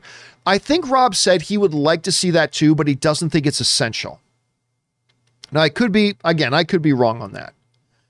So I don't know. I'm always interested when a new character that's never been done before on the screen is coming. Which elements do they keep and which do they not? And it's important to remember the comic book character is the comic book character, the movie is the movie. All I ever ask is that you capture the one or two, maybe, key things that are absolutely core and essential to the DNA of who that character is. And you could make an argument the mental issues are one of those things. And Rob's, I mean, Rob's a much, much more well versed on Moon Knight than I am, obviously. It's one of his, it's the one thing he has been asking for and calling for forever. But my guess is they will make it a part of that. Because doing something like that, you have to have, you're going to need to have a, um, you're going to need to have an absolutely incredible actor to play it. Right? There are a lot of comic book characters and whatever that you don't necessarily uh, need to have a tremendous actor. Like you, you want to have a good, solid, talented actor for a lot of them, yes, but you don't necessarily need like a world class actor to play it. If you're going to play certain elements of Moon Knight, particularly the mental health stuff, you're going to need somebody who can actually kill those scenes, like just kill it, right? Well, who do they go out and get to play Moon Knight? They went out and got a world class actor in Oscar Isaac. Now, does that guarantee they're going to be playing those aspects? No, doesn't guarantee it. But yeah, my guess is I suspect they will. I suspect that is what they will do. So we'll find out. We'll find out soon enough. Again, I got to talk to Rob about that and get his his impression on that again because I, I I think I remember what he said, but I can't totally remember. Anyway, thanks for writing that in. Like, next up, Casey McNatt writes. Hey, John, they just released a trailer for Willy's Wonderland, and it looks like good cheesy fun with Nicolas Cage facing off with evil animatronics. I have not seen it yet. Uh, it will be released on February 12th. Have you seen the trailer? And what do you think of the trailer? And what do you, I, I haven't seen it. I haven't seen it. So, uh, yeah, you know what I'm going to do? I'm going to pause the recording for a second. I'm going to check it out right now. Okay, just watch the trailer for Willy's Wonderland oh my god, that is a complete, absolute five Five Nights at Freddy's ripoff. That is a complete Five Nights at Freddy's ripoff. Um, and they even ripped directly ripped off the uh, Watchmen line of "You don't get it. I'm not trapped in here with you. You're trapped in here with me." They completely ripped that line off in this thing. They completely ripped it off. This this whole thing is a complete ripoff. But I'd be lying if I didn't tell you I'm going to watch it whatever. It looked like stupid big fun. I'm gonna watch it. Oh, I'm gonna watch this. But make no mistake, that was a sh- that is that is an absolute shameless ripoff of Five Nights at Freddy's. Come on. But I'm gonna watch it because it does look like kind of stupid fun. So uh yeah, there's that. Okay. uh let's keep things going. Next, we've got uh, that was Casey. Next up, we've got Will Lore who writes. Your thoughts about what makes a trilogy versus a series of three films. For instance, I struggle to equate the Captain America films with the Dark Knight trilogy, as the latter is a complete story, while the former doesn't fully resolve Cap's arc without other films. Um, it's semantics. It really is. There is no one true definition. It's it's it's kind of like to me when somebody wants to have a debate about what's a spoiler. There's no one standard answer to that, right? When you ask somebody what is a spoiler, somebody like me will say to you, a spoiler is a piece of information given that completely fundamentally alters your perception of parts of the movie as intended by the director. But that's that's big big stuff. But then somebody else will say, if you tell me that Robert De Niro and Al Pacino have dinner together at one scene, that's a spoiler. Okay, so there's one scene where there's a car chase in the movie. That's a spoiler. I didn't want to know there was a car chase. I mean, so it, it it's completely whatever. To me, uh, the captain. Look, a lot of times films can just be called. Look, uh, Edgar Wright's the Cornetto trilogy, right? What do any of those movies have in common? Really, nothing. But they call it the Cornetto tr- trilogy. Uh, Shaun of the Dead, Hot Fuzz, uh, World's End, and that's they just call that the Cornetto trilogy. And even though there's nothing there's nothing associated there, but they call it a trilogy. Okay, that's that's fine. Call it a trilogy. The Captain America thing to me is absolutely a trilogy. It is a trilogy of films that you can watch independently because, like we were talking about a little bit earlier, the brilliance of Kevin Feige is that he makes all of his movies in such a way. So you can watch the three Captain America movies without watching the movies that happen in between, and you'll catch up very, very quick. It'll it'll give you all the information you need, the essential information you need to have and it works. The Christopher Nolan films are absolutely a trilogy. But then, then again, then some people say, well, the Indiana Jones trilogy isn't a trilogy because they did a fourth film. I mean, some people seriously are really sticklers on the semantics of it. That if because they did a fourth film, there is no Indiana Jones trilogy. There is now only the first three Indiana Jones movies. It's not a trilogy anymore because they made a fourth and listen, I'm not poo pooing on that interpretation. It is an open interpretation. For me personally, if it's a set of three films, trilogy is very, very much a loose phrasing because you can call The Hobbit a trilogy because they did three, but I mean, it was all based on one book that they just, you know, arbitrarily chopped up into three movies. Should you call that a trilogy? The story of one short book, by the way, when you compare them to the Lord of the Rings books. The Hobbit is a short book, but they arbitrarily chopped it up into three movies, even though it's just one story. But we call it a trilogy. Hmm, that's okay, I guess. You know, the Godfather trilogy. I, I, again, so for me personally, yes, I do consider, um, you know, a set of three films very loosely defined as a trilogy. I just don't believe there is or should be any, you know, really strong because just like The Hobbit was arbitrarily kind of chopped up, we just arbitrarily call things a trilogy. There's no deep meaning to it. Like some are more proper to the spirit of a trilogy than the others, but really at the end of the day, it's just a word. Trilogy is just a word that we attach to certain sets of films. Uh, but yeah, for me, the Captain America trilogy, the Hangover trilogy, the Indiana Jones trilogy. Yes, I know there's a fourth, don't care. The Indiana Jones trilogy, the Star Wars trilogy. Yes, I know there are other films, but the Star Wars trilogy. So, me personally, that's how I do it. But I would never correct anybody else who looks at it differently because I just don't think it's important. I, I just, at the end of the day, I don't think it's an important discussion.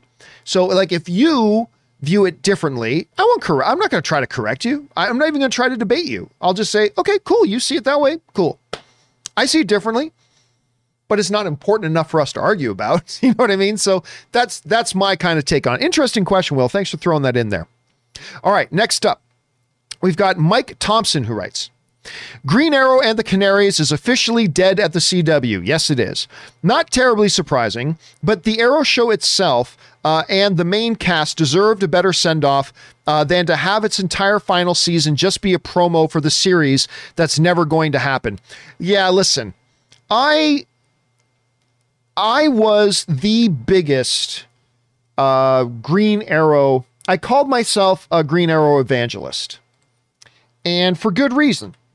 I I love Green Arrow. Season 1 and season 2 I was a psychotic Green Arrow fan. Okay. I, I just, I love this show. I would talk about it all the time. I thought at first it looked like really dumb and stupid. I thought it looked like really, really ridiculous. And then I started watching it and I was like, oh my God, I love this damn show. This show to me is absolutely amazing.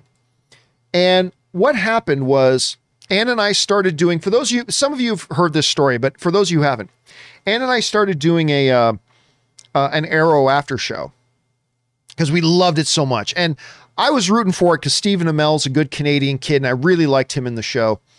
And so we just started talking about Arrow after show. It wasn't the most popular show in the world. Didn't have all the viewers. Didn't matter. Ann and I love that show so much. We just wanted to talk about it every week. So one day, um, so we, Ann and I are doing this after show, and some people start writing in saying, "Somebody tell John that Stephen Amell is trying to get a hold of him." And I'm I'm like, some people are writing this in. This is why we're doing the show live. And they're like, John, go and check your Twitter. And so I went and checked, and Stephen Amell had been tweeting out, somebody tell John Campea I'm trying to I'm trying to DM him, but he doesn't follow me on Twitter. Somebody so a, long story short, he connects with me. He comes on our show. We do it live. And then when we started actually doing the show in a studio, uh, we actually started doing the after show in the studio. Um, he decided to come on in and, and be on our show. And he came, so that's me, Ann, and our friend Kaori. So he came in on our show, and there's a, a bunch of pictures from that. There's, there's a picture of Ann and uh, Steve. Uh, Steve actually, on Ann's birthday, he was on set of a movie, stopped, or on set of Arrow, stopped and when he had a break, he went to his trailer, still in his arrow makeup, and sent a video message to Ann on her birthday. He didn't have to do it. It was a totally one of the classiest things. What else would I expect from a good Canadian kid? Uh, but he did that. That was us doing our arrow after show. Uh, and everybody had been drinking a little bit. I don't know if you can tell that from the pictures, but we had all been kind of drinking a little bit. And uh, it was just, it was great. It was a lot of fun. Uh, it was a lot of fun. Anyway, that's all just set up for saying I was a huge fan of that show. Halfway through season three for me, it just went off the rails. And it, it was not Stephen Amell's fault. I mean, it, to me, it was the writer. Stephen Amell was, to me, Stephen Amell just got better and better and better as the show went along. But for me, the writers really started to lose it. And it all started with Captain Buckles. It's like, okay, so Laurel has literally, I'm not joking around, I'm not ex- exaggerating. Laurel has taken a couple of night boxing classes at a local, literally taken just a couple of night boxing classes at the local gym. So she bought a leather outfit with an unspeakable, irrational number of buckles on it. I'm not kidding. Go back and look at the pictures. And suddenly now she's a superhero. I remember, okay, you lost me. You just totally lost me. Every superhero thing has a certain degree of suspended disbelief that you have to have. But I do expect a show to maintain its own internal logic. And it's like, okay, so she has literally gone to the community center and taken some night self defense courses for a very short period of time, and now she's a superhero. And I remember it, it just lost me. Now, I didn't stay abandoned to the show for terribly long. I, I then was like, oh, I just can't help it. Like I, I just had such a love for the first like two and a half seasons. I went back and from then on out, um, Arrow had some really good stuff and some not so great stuff. Some really good stuff, some not so great stuff. And never it was never able to recapture that absolute complete brilliance of like the first two and a half seasons. But it had its its positive moments and it had some negative moments. The final season was not a great send off. But here's the thing. I wouldn't hold anybody at CW or the Arrowverse too much to account for that because, as we've talked on this show before, every show is extremely, it's hard to stick the landing. Some of the greatest shows of all time have had a very, very difficult time sticking the landing. I mean, just look at what a lot of people consider to be the greatest sitcom of all time Seinfeld. I mean, for me, it's probably The Office, things like that. But a lot of people consider Seinfeld to be like the greatest sitcom of all time. Guess what? One of the absolute worst series finales in history. One of the absolute worst series finales in history. But a lot of great shows are like that. A lot of great shows have a very hard time sticking the ending. Whether it's the last season or the last episode or two, it's tough to stick the landing with the Arrowverse being the Arrowverse, the powers that be decided to also make the final season of Arrow about continuing a new show within the Arrowverse. That was appropriate. I, don't think there's anything wrong with that. And you know what? We wouldn't be complaining about it, Mike, if it had been a really good season. If they had made the final season about the ending of Arrow, but also introducing the world to this next show that's going to come, if the season was great, none of us would think it's a problem. Winning cures everything. The problem is, it wasn't a great season. And I never did like, um, I never did like Oliver's idiot kids, as I started referring to them as. That entire, I, I just never liked his kids, the characters. Nothing against the performers who played the characters, not at all. But I just, the way they were written, I, I did not like Oliver's idiot kids.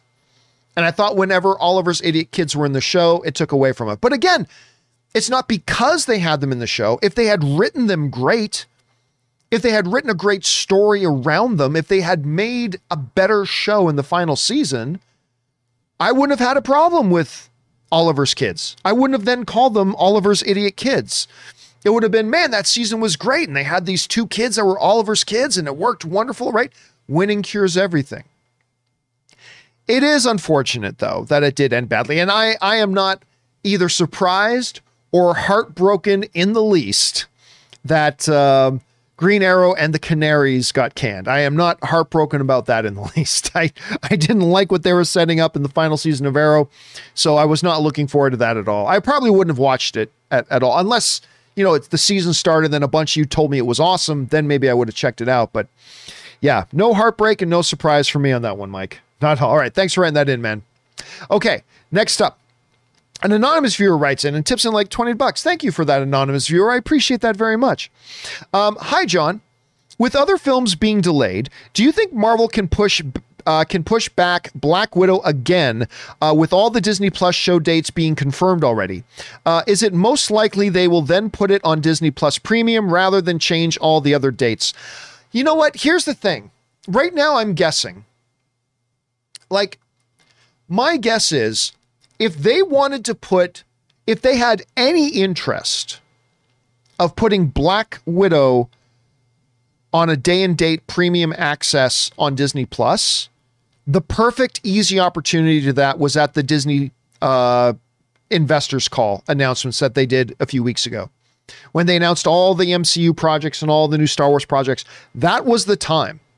If they had any interest of doing that, that was the perfect time to do it. I had even heard that, that that's what they were going to do, and they didn't. So that was the time to do it to me, that kind of suggests that they don't intend to put this thing as a premium release. They had the opportunity to do it. They had to move the date twice. Then they had this big investors call. They easily could have announced this is a perfect time for us to announce we're putting this thing on here. And they didn't. They had a golden, easy opportunity. Again, that seems to imply to me that they have no interest of releasing this thing uh, on Disney Plus. They want to put this thing in theaters. However, how many times can you push it? I mean, really, how many times can you push? Only so many times. At some point, you got to look at just putting it out, even if that means on Disney Plus. So I'll put it this way.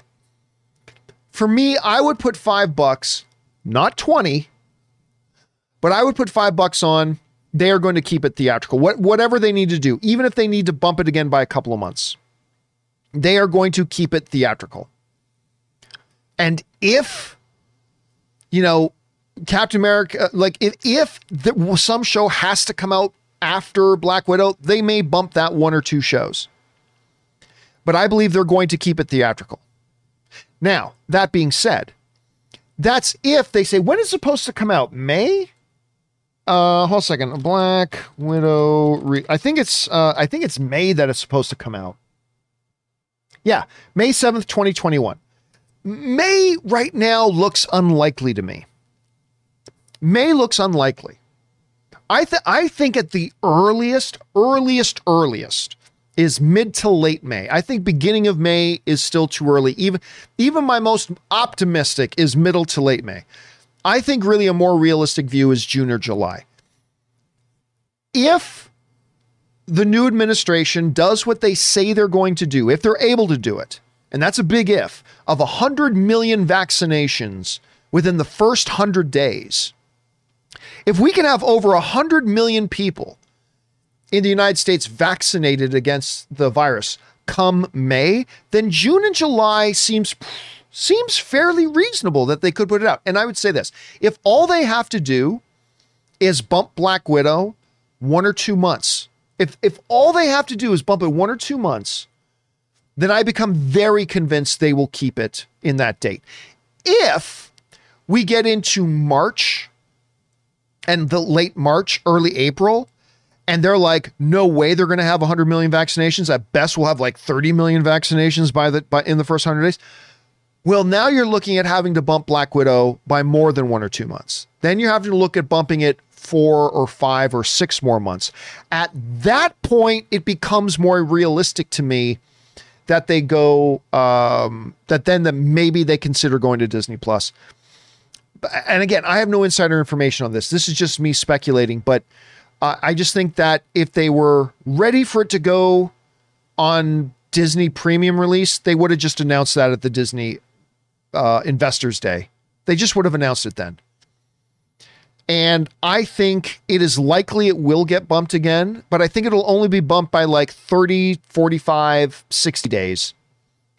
And they'll work around that and then fine. But if it has to go much more beyond that, I mean, again, there's no just one clean, simple answer here. I think it's very complicated, but my basic guess is they're still not intending to put it on Disney Plus until after theatrical run. They want it to be a theatrical run, but I do believe they'll have to bump that May 7th date and maybe move it to June or July. And if they do, I think they'll just keep it there and move whatever Disney Plus shows that they need to. If, however, they have to bump it four, five, or six months, then I think they just need to put it out and take the loss uh, at that point. But a lot of moving pieces of that puzzle, man. A lot of moving pieces of that puzzle. We will see how that all works out. Okay. Next up and last question of the day, guys. This one comes to us from Batman versus Deadpool, who writes Hey, John, here's a question for you. How do you enjoy movies when terrible things are happening in the world? COVID, climate, politics, etc. I mean, I know movies are meant to make you escape, but I can't just switch my brain off. What are your thoughts? It's exactly it. It's how do you enjoy any of the pleasures in life when there's terrible things going on? Right? How can you enjoy um, your mom's smile? My mom's smile is still one of the greatest things in the world to me. But uh, how can you enjoy your mom's smile when there are terrible things going on in the world? Well, the, one can argue that the terrible things going on in the world are the things that make me appreciate the good things even more. How can you enjoy a delicious plate of pasta or lasagna when there are terrible things going on in the world? Well, one could argue that the fact that there are a lot of crappy things going on just makes me appreciate the things that are really good. How can you appreciate a good TV show or a good movie when there are some crappy things going on in the world?